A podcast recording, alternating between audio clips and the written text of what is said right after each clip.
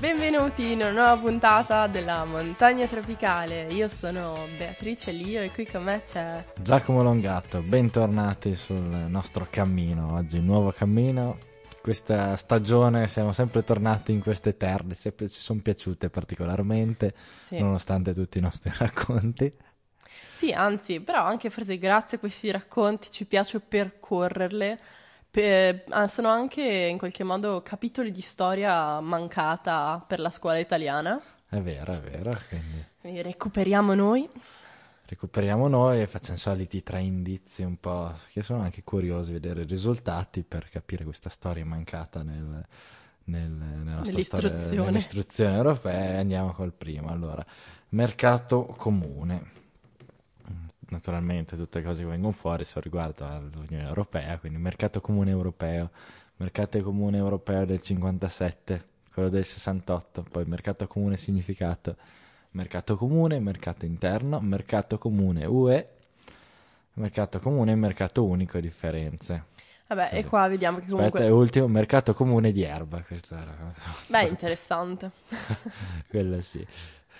Dopo possiamo fare la ricerca e vediamo cosa viene fuori. Per una nuova puntata. Poi abbiamo detto accordo. Quindi accordo o contrasto tra una coppia di elementi. Accordo di Minsk, accordo di Parigi, accordo dei Gasperi Gruber, forse qua legge che siamo in Trentino, quindi eh, magari sì. c'è quello. Accordo sinonimo, accordo quadro, accordo Stato-Regioni del 2011, accordo transattivo, accordo Stato-Regioni 2012 e così. E poi, l'ultimo, adesso avete capito, siamo nell'ambito boh, relazioni internazionali. Eh, infatti, essere. secondo me non si capisce ancora. E quindi l'ultimo, Bresaola. Che metterà ancora più in confusione. Quindi Bresaola, calorie. Mm. Bresaola in gravidanza. Valori nutrizionali, ricette. Bresaola di tacchino, poi di, magna- di maiale, bresaola carne di, di Bresaola colesterolo, Bresaola di cavallo, Bresaola rucola e grana. Ok, beh, interessante comunque che tutta questa cosa alla fine è sempre sulla ricetta, quindi il Sulla consumo. Ricetta. Sì, effettivamente veniva fuori quello prima di tutto. Quindi di cosa parliamo quest'oggi? Di qualcosa che sicuramente non avete capito, a no. meno che non abbiate forse letto il titolo, si vedrà. Si vedrà quello. E quindi parliamo del Mercosur e in particolare appunto di come dell'accordo anche tra la zona del Mercosur e l'Unione Europea. Infatti con mercato comune non intendavamo il mercato comune europeo, ma il mercato comune in America, America Latina. Latina. Quindi, quindi, parliamo appunto di questo accordo, il primo comune, eh, guarda te come siamo fieri di essere europei, della nostra Unione Europea che va a nel mondo va nel mondo a farlo sviluppare attraverso questi accordi che ci convengono, sì un po' anche a noi, ma per lo più convengono a quei paesi, in special modo al Sud America adesso. Ed è così, no? Questa Mamma Europa. Mamma Europa. Che si prende cura del mondo e non solo dell'Unione Europea. Meno male che c'è lei. allora, cominciamo a scalare questa montagna partendo innanzitutto da questo termine che abbiamo detto, Mercosur, che significa Mercato Comune del Sur. Eh, è un'organizzazione internazionale istituita dall'Argentina, Brasile, Paraguay e Uruguay con il Trattato di Asunción del 1991. Questo mercato comune è eh, nato con l'ambizione di riprodurre un po' il modello europeo Um, con un obiettivo di creare un mercato unico fatto di libera circolazione di beni, di servizi, di fattori produttivi e dar vita anche a una, vita, a una um, politica commerciale esterna comune. Eh, inoltre c'era anche l'obiettivo di coordinare ehm, le politiche macroeconomiche e settoriali tra i Paesi membri per arrivare a sostanzialmente avere una certa potere e eh, potere negoziale a livello internazionale. Ehm, per fare ciò, quindi, era, mh, mm, si auspicava anche la, l'armonizzazione delle legislazioni dei Paesi membri e a raggiungere anche l'idea di una valuta comune tra i Paesi fondatori. Ha preso come ispirazione un po' l'Unione Europea e ha provato a farlo. Sì, alla fine le, le, basi, eh, insomma, le intenzioni sono molto simili e la strategia, la metodologia anche. E, um, infatti, dopo il picco alla fine degli anni 90 del commercio all'interno di questa, di, dell'area del Mercosur, eh, c'è stato in realtà un rapido declino da cui non si è più ripreso.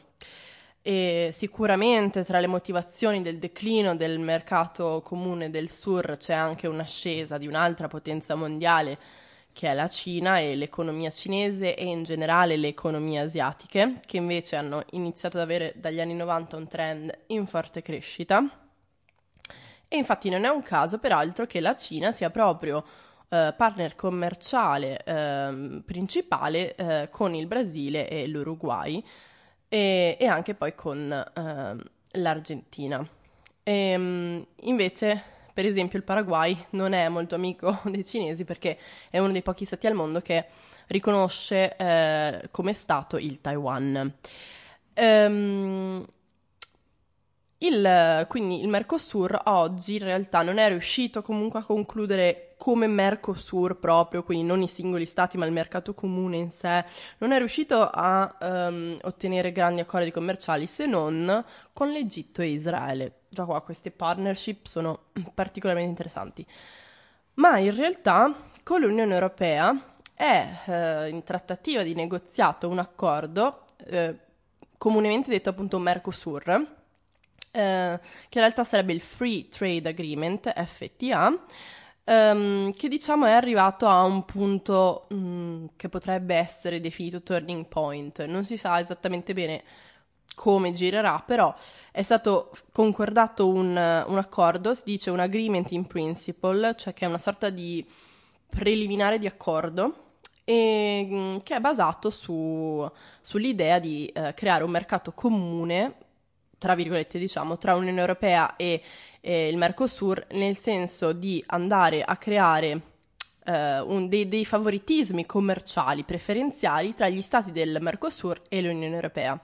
Infatti in realtà Mamma Europa non è che va lì a fare la beneficenza, anzi eh, la strategia dell'Unione Europea in cooperazione estera nel commercio internazionale è proprio il, uh, il, il, creare tanti trattati commerciali preferenziali con diversi stati. Questo va a contrastare invece le spinte protezionistiche di molti stati uh, e in generale la crisi della sostanzialmente governance multilaterale degli scambi. Uh, quindi l'Unione Europea, ha, alla luce insomma, di dati, ehm, ha firmato rispetto ad altri stati tantissimi accordi preferenziali Pensiamo che al World uh, Trade Organization, uh, l'Organizzazione Mondiale del Commercio, ha notificato ben 44 trattati uh, commerciali preferenziali sottoscritti con 75 paesi.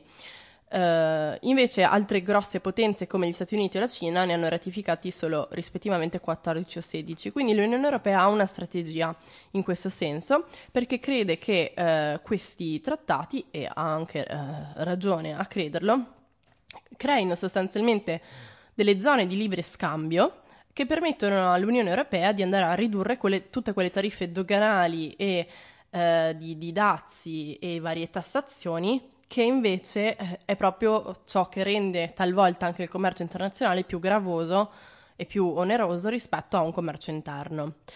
E, ehm, mh, la storia, diciamo, tra gli accordi Unione Europea e Mercosur è, mh, mm, si è evoluta nel tempo, perché nel 1995 era stato firmato un accordo quadro di eh, cooperazione internazionale che era volto a promuovere il dialogo politico, la cooperazione e il commercio e poneva le basi per una futura creazione di eh, zona di libero scambio.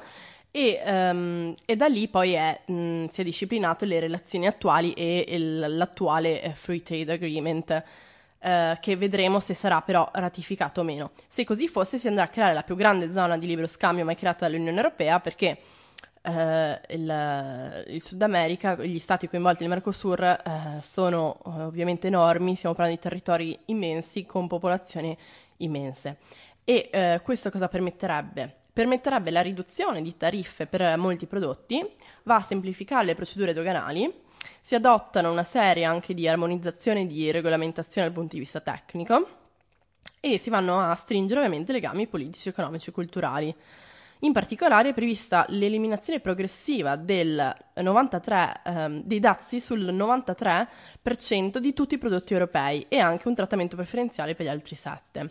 Questo cosa significa? Significa che i prezzi di tantissime merci, eh, pensiamo ai mezzi di trasporto, pensiamo a vari componenti accessori per veicoli, macchinari, prodotti chimici, farmaceutici, abbigliamento, calzature, il mondo del tessile, strumenti ottici, medici, prodotti in Unione Europea, eh, vedrebbero un abbassarsi di prezzi che varia dal 35 dal, al 14%, quindi importanti diminuzioni di prezzo.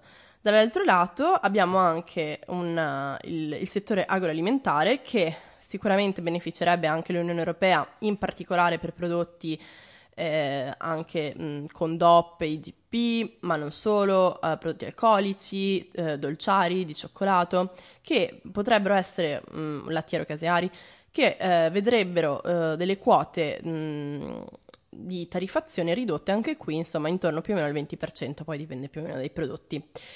E, ehm, quindi eh, questo abbattimento di dazi co- cosa favorisce? Favorisce sostanzialmente esportazioni e importazioni.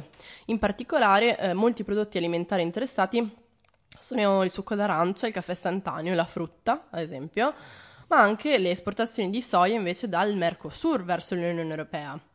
Eh, infatti questa, questo legume viene principalmente utilizzato per eh, i mangimi, per la produzione animale. Ehm, oltre a tutta questa parte di, di, di, dazi, ci sono anche una serie di accordi su eh, ovviamente le procedure eh, doganali e eh, in generale questo farebbe sì che l'Unione Europea diventa il primo partner commerciale per il Mercosur e l'Unione Europea dall'altro canto eh, ehm, diciamo va a incrementare fortemente le sue esportazioni e eh, Uh, e un, consoli- un, consolidamento tra, tra, due, tra, due, um, tra, due, tra, le due aree, diciamo.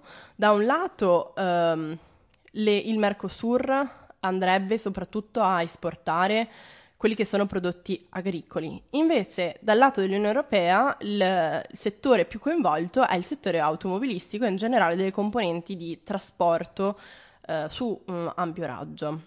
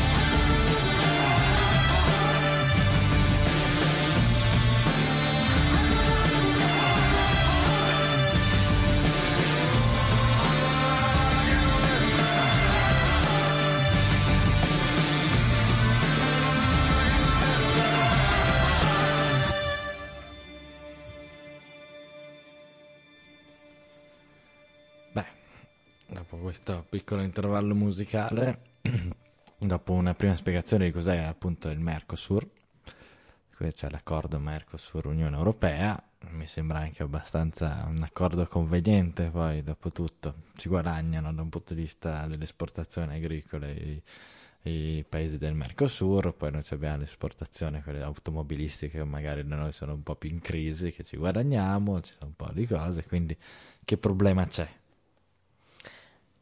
Ecco, ok, ok, interessante questa, questa domanda.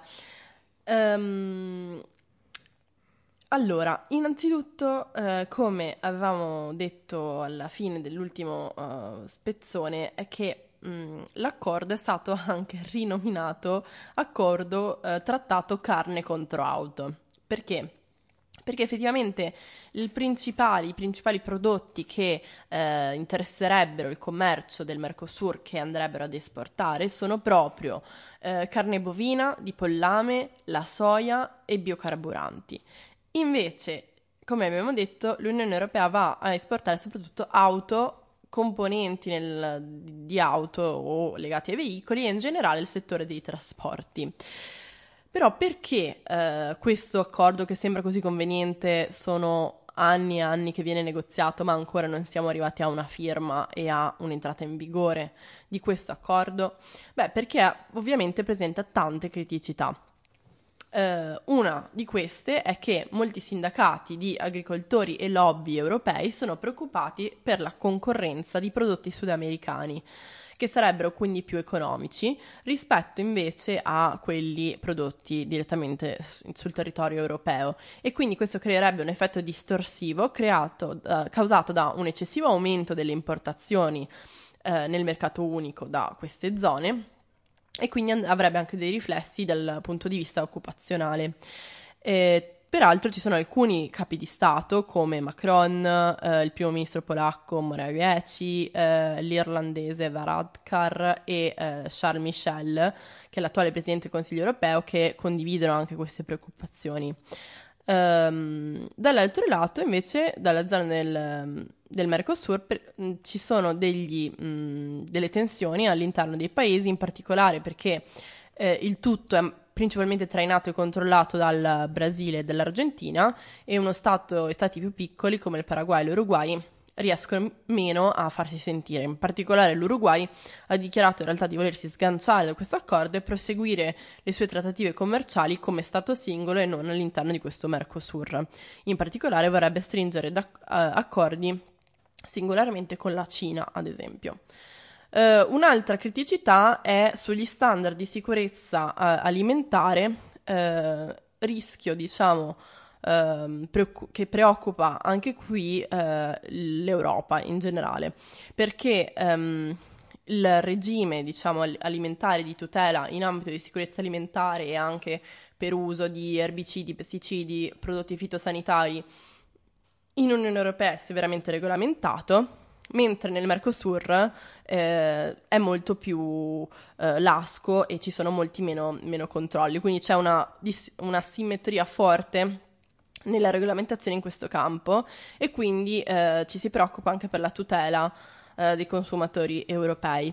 E, ehm, infatti, mh, ad esempio, ci sono coltivazioni vabbè, OGM senza restrizioni, vengono utilizzati ormoni della crescita che invece in Europa sono vietati per la coltivazione della carne, Um, e mm, così facendo, con questo accordo sarebbe sostanzialmente impossibile riuscire a rintracciare tutti questi um, anche prodotti fitosanitari che eventualmente uh, vengono utilizzati.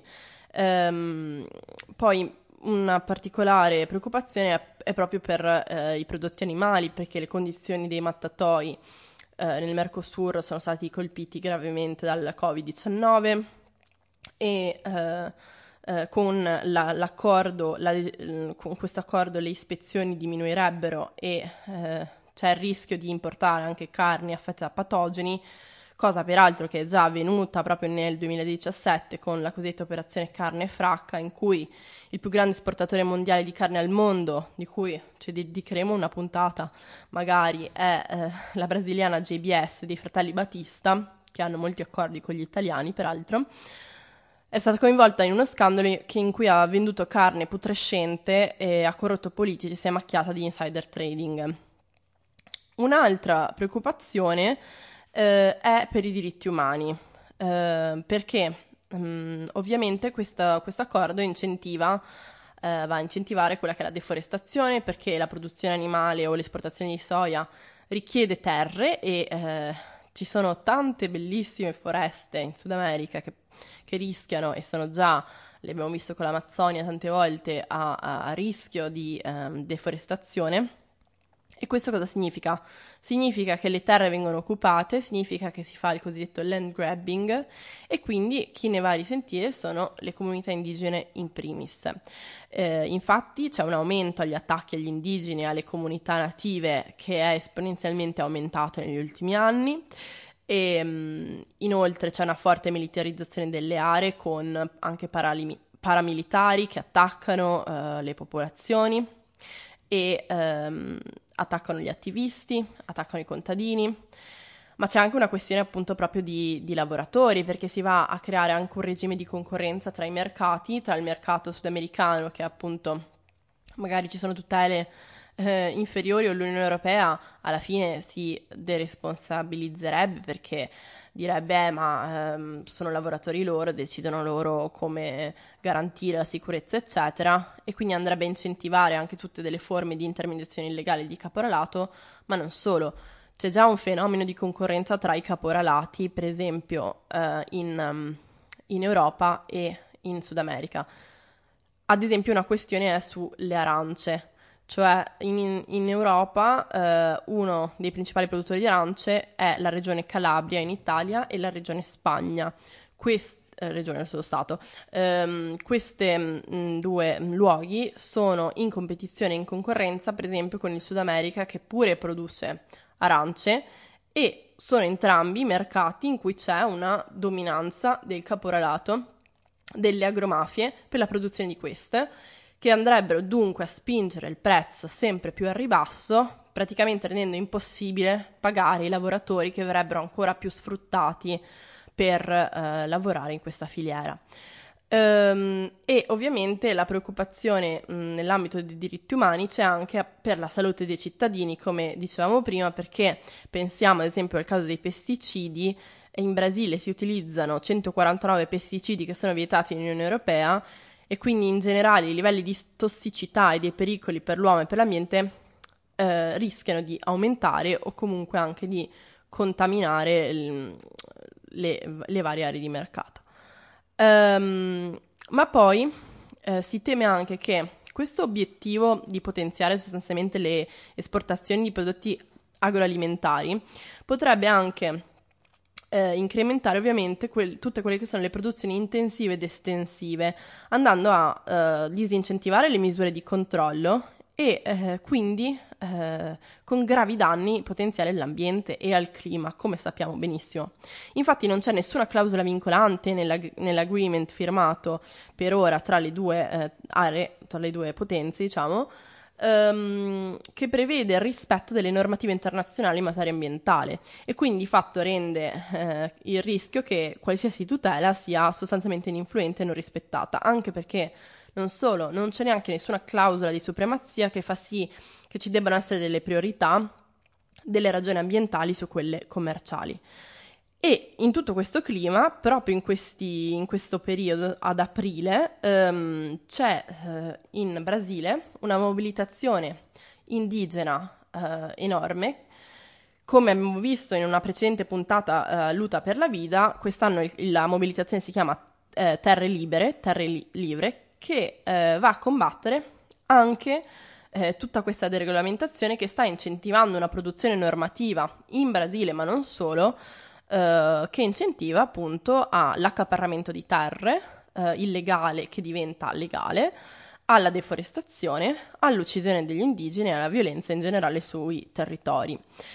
Ehm, le implicazioni climatiche ovviamente sono importantissime perché secondo un'analisi di eh, Grain, eh, che ha fatto un calcolo applicando la metodologia delle Nazioni Unite che si chiama eh, GLEM, eh, GLEAM, eh, che va a, a, considerare tutte le emissioni derivanti dalla produzione di bestiame, cereali, input agricoli associati, lavorazione e refrigerazione della carne e il trasporto fino al punto vendita al dettaglio, quindi escluse le emissioni del punto, del punto vendita, ha calcolato che questo accordo tra il Mercosur e l'Unione Europea produrrebbe un aumento addizionale di emissioni dell'82% per la carne bovina e del 6% per il pollame e in particolare per i principali otto prodotti agricoli che verrebbero scambiati tra i due blocchi le, esport- le emissioni aumenterebbero del 34%.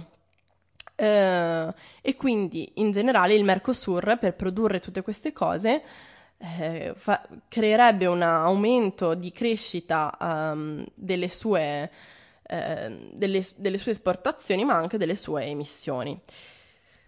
E um, questo um, ha ovviamente dei risvolti molto molto importanti anche eh, su quello che è lo stato attuale della, dell'Amazzonia e quindi dell'equilibrio globale anche delle emissioni, perché l'Amazzonia come sappiamo è un grande grande grande carbon sink, cioè eh, va ad assimilare, eh, a stoccare meglio carbonio.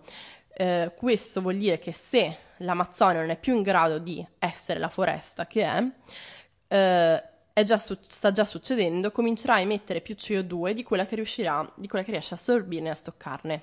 E questo cosa comporta? Comporta che l'Amazzonia arriva a un punto di non ritorno, o cosiddetto anche tipping point. Un tipping point è quando si arriva a una certa soglia che superata rende impossibile tornare alle condizioni iniziali. Questo che cosa vuol dire in termini climatici per l'Amazzonia?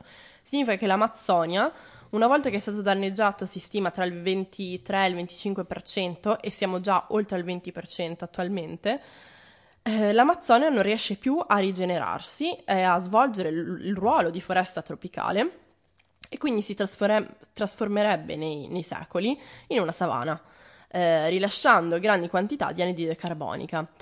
E, um, molti esperti hanno uh, teorizzato che l'Amazzonia potrebbe raggiungere il punto di non ritorno, ma il nostro studio ne fornisce le prove. Questa è l'affermazione di uno studioso che si chiama Niklas Boers, che su Nature Climate Change, proprio quest'anno, nel 2022, hanno pubblicato un report che si chiama Pronounced Loss of Amazon Rainforest Resilience since the Early 2000, che dimostra come eh, l'Amazzonia abbia già perso eh, la sua stabilità e quindi la sua capacità di, eh, di rigenerarsi. E questo significa che eh, appunto il punto no, il, punto, appunto, scusate, il punto di non ritorno dell'Amazzonia no, è certo e eh, se eh, non, veramente non c'è un cambio di rotta radicale eh, questo eh, comporterà ehm, il superamento di questa soglia. Ultima cosa che dico è che Mm, dal punto di vista economico uno potrebbe dire sì, ma ci sono tanti vantaggi e quindi, sai, economia comunque è una priorità, eccetera. In realtà, da una lettera firmata da 200 economisti mondiali indirizzata alla Commissione europea, hanno denunciato il fatto che l'opinione pubblica su questo eh, accordo sia stata manipolata perché i modelli economici che sono stati utilizzati per dimostrare come crescerebbe il PIL con la, la realizzazione di questo accordo eh, sono in realtà um, falsati perché gli apparenti vantaggi non sono equilibrati con gli svantaggi e gli impatti sociali e ambientali. Eh, utilizzando infatti modelli differenti che includono i costi ambientali dei trasporti e gli effetti della deforestazione e quelli sui piccoli agricoltori europei, si dimostrerebbe che anche dal punto di vista economico questo accordo presenta più limiti che opportunità.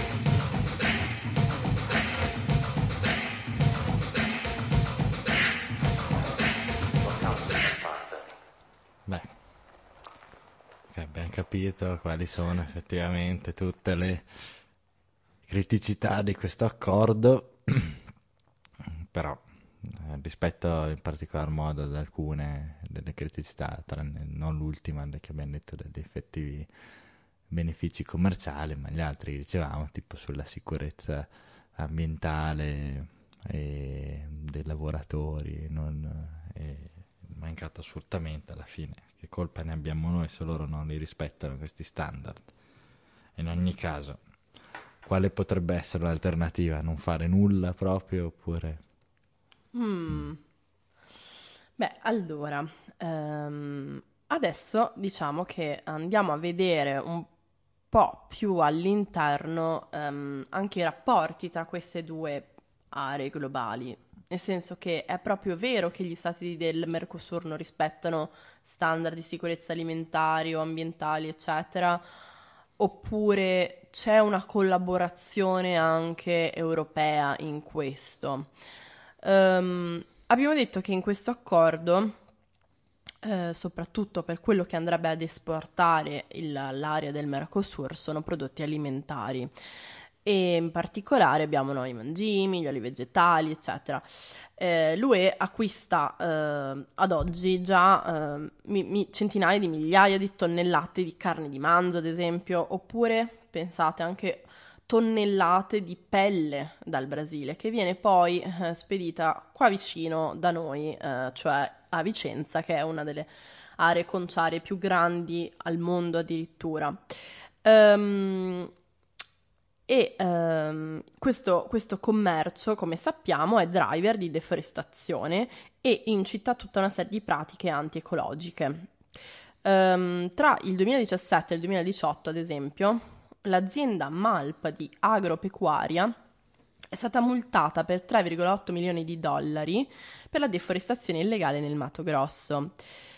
Questa azienda, secondo Amazon Watch, eh, è stato scoperto che è della, pro- della, famiglia, di proprietà della famiglia Bill, eh, B-I-H-L.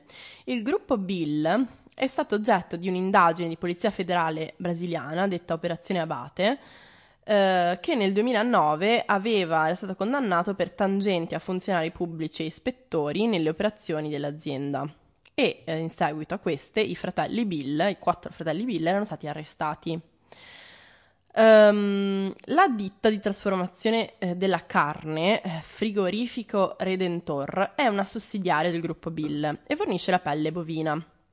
Questa pelle bovina, come vi ho detto, è eh, va, arriva poi nella regione di Vicenza, nella zona di, um, di Arzignano, e um, viene trasformata uh, in cuoio e finisce in una varietà di prodotti a livello nazionale e internazionale, calzature, mobili, tappezzerie, eccetera.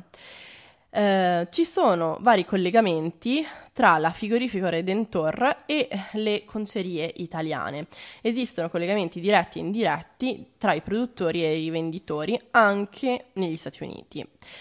Um, questo giusto per portarvi un esempio di implicazione tra società che sostanzialmente si accordano e poi si esegue, diciamo, i lavori più sporchi, anche se non tutti, visto che ha, c'è stato tutto il casino dei PFAS uh, in, uh, nella zona del Vicentino, proprio per le concerie di Arzignano, che hanno contaminato tutta una serie di falde acquifere, generando problemi alla salute um, alla popolazione locale.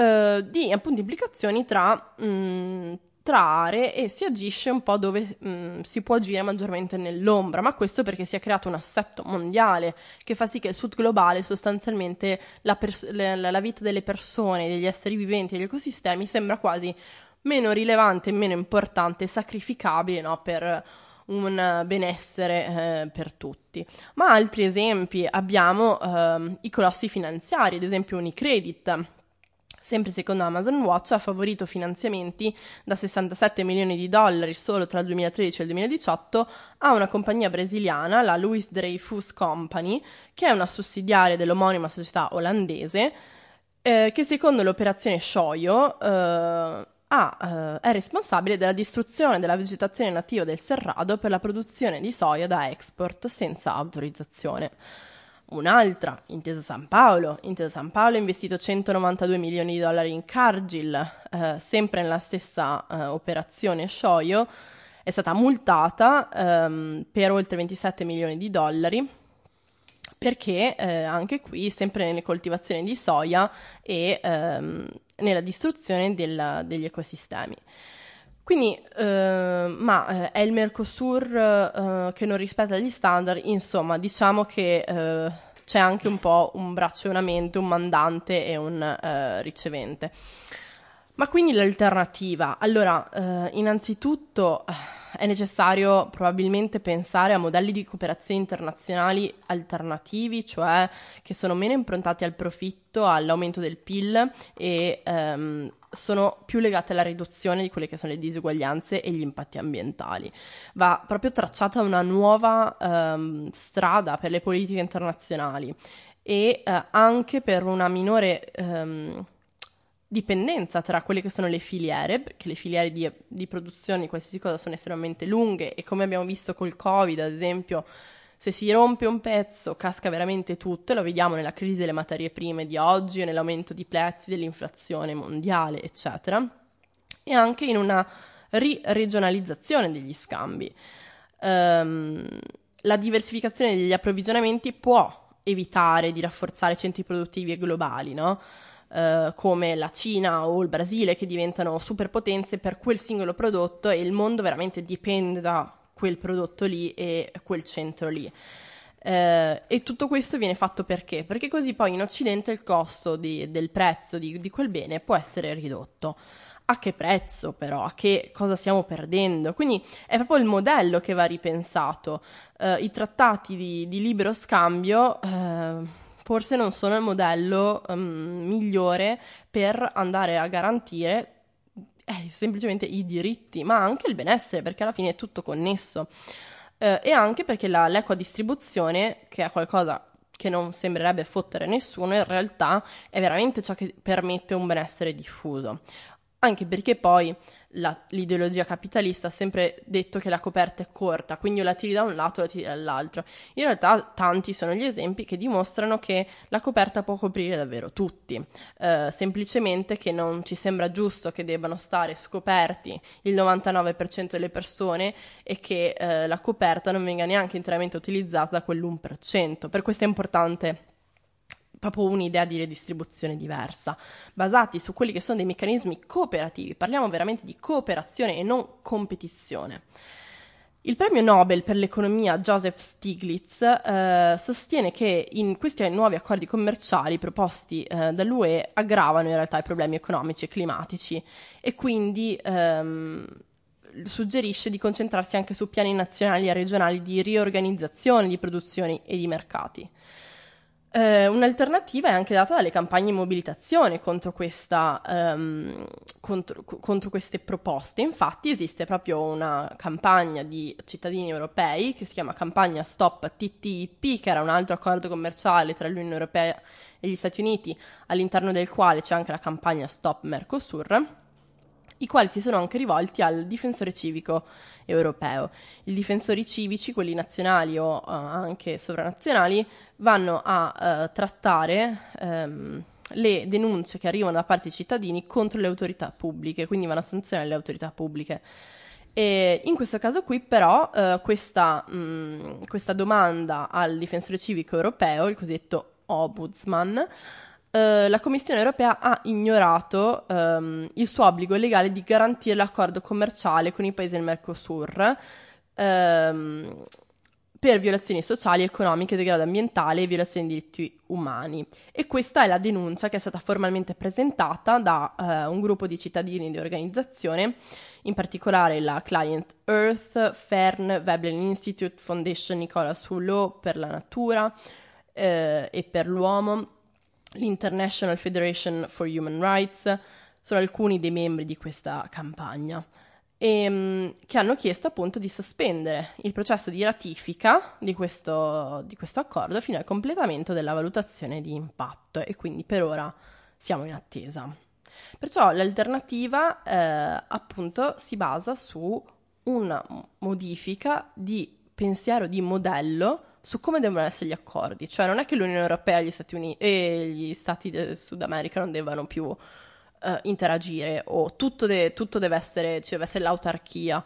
Però Um, bisogna mettere sul piatto tutte le esigenze, bisogna pensare a un'equità di ruoli e um, alle condizioni anche mondiali in cui viviamo della crisi climatica e a garantire quelli che sono i diritti sociali ed economici degni, anche perché se non siamo capaci di questo, se questa cosa ci sembra impossibile, allora non possiamo neanche dire che siamo così avanzati e che viviamo nel migliore dei mondi possibili.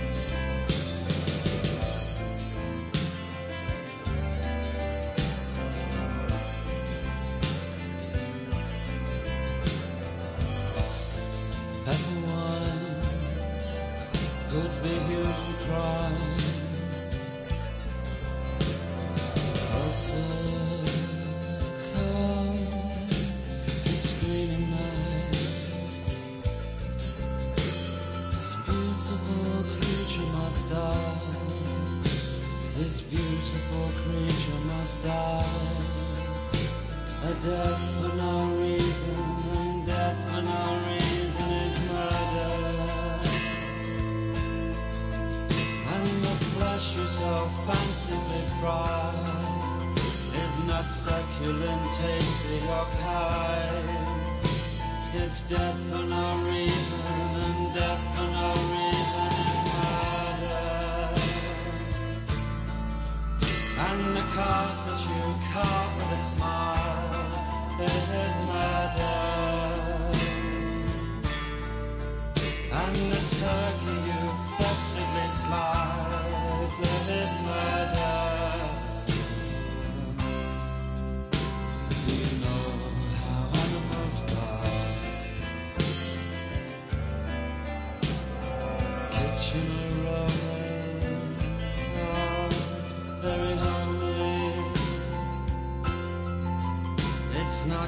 comforting, cheery or kind. It's sizzling blood and the unholy stench of murder. It's not natural, normal or kind. The flesh you so fancifully fry. The meat in your mouth as you savor the flavor of murder.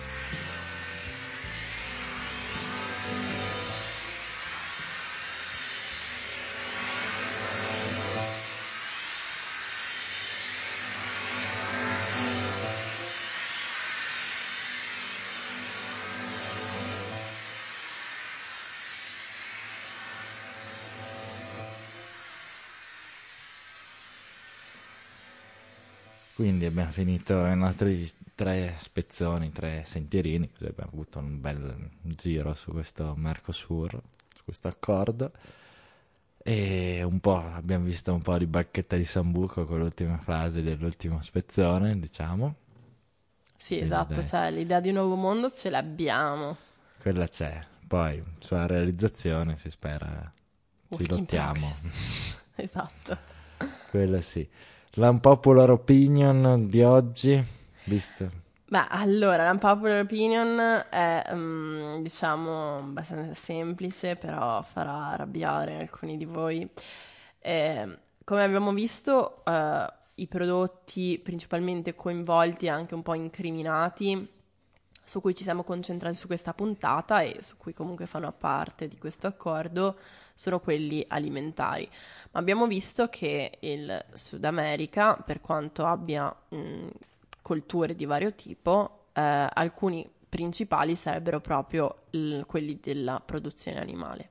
Infatti, se vi ricordate, nel Google Sensei abbiamo lanciato una bresaola. Così.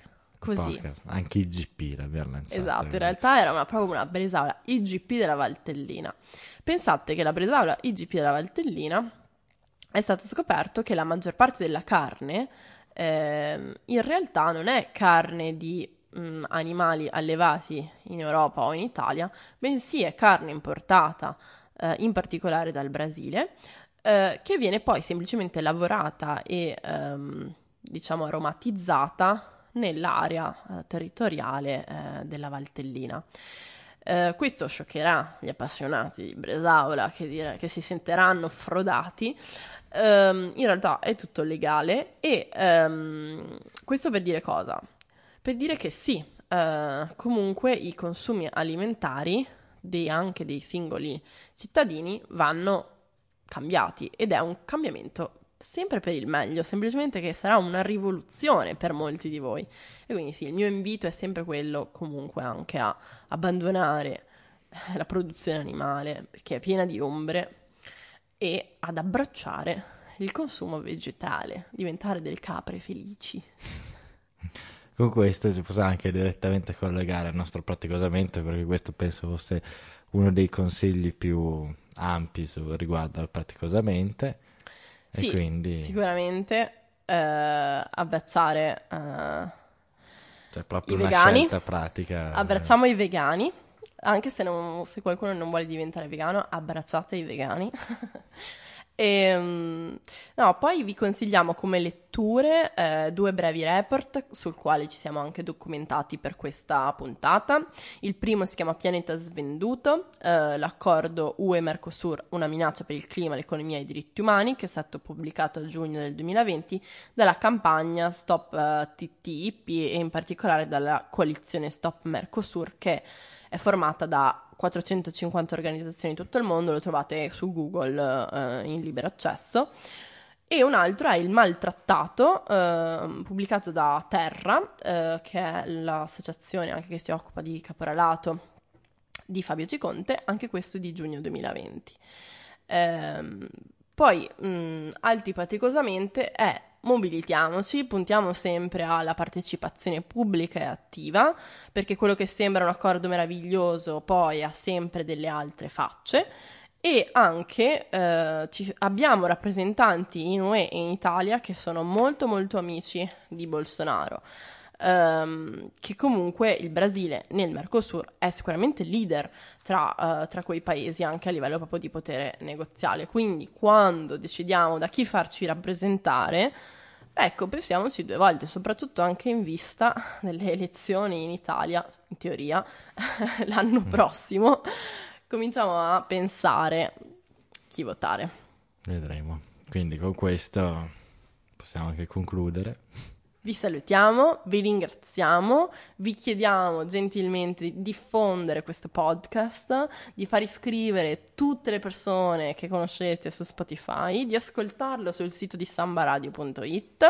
Sì, di condividere appunto qualsiasi nostra puntata, andare a ripescare. In questa puntata abbiamo parlato molto anche di, di argomenti che abbiamo parlato nelle scorse puntate, quindi quello della lotta per la vita, il, le varie cose sui polmoni verdi di cui avevamo parlato appunto dell'Amazzonia, di queste questioni del punto di ritorno, quindi vi consigliamo di andare a ripescare anche queste se non le avete ancora ascoltate.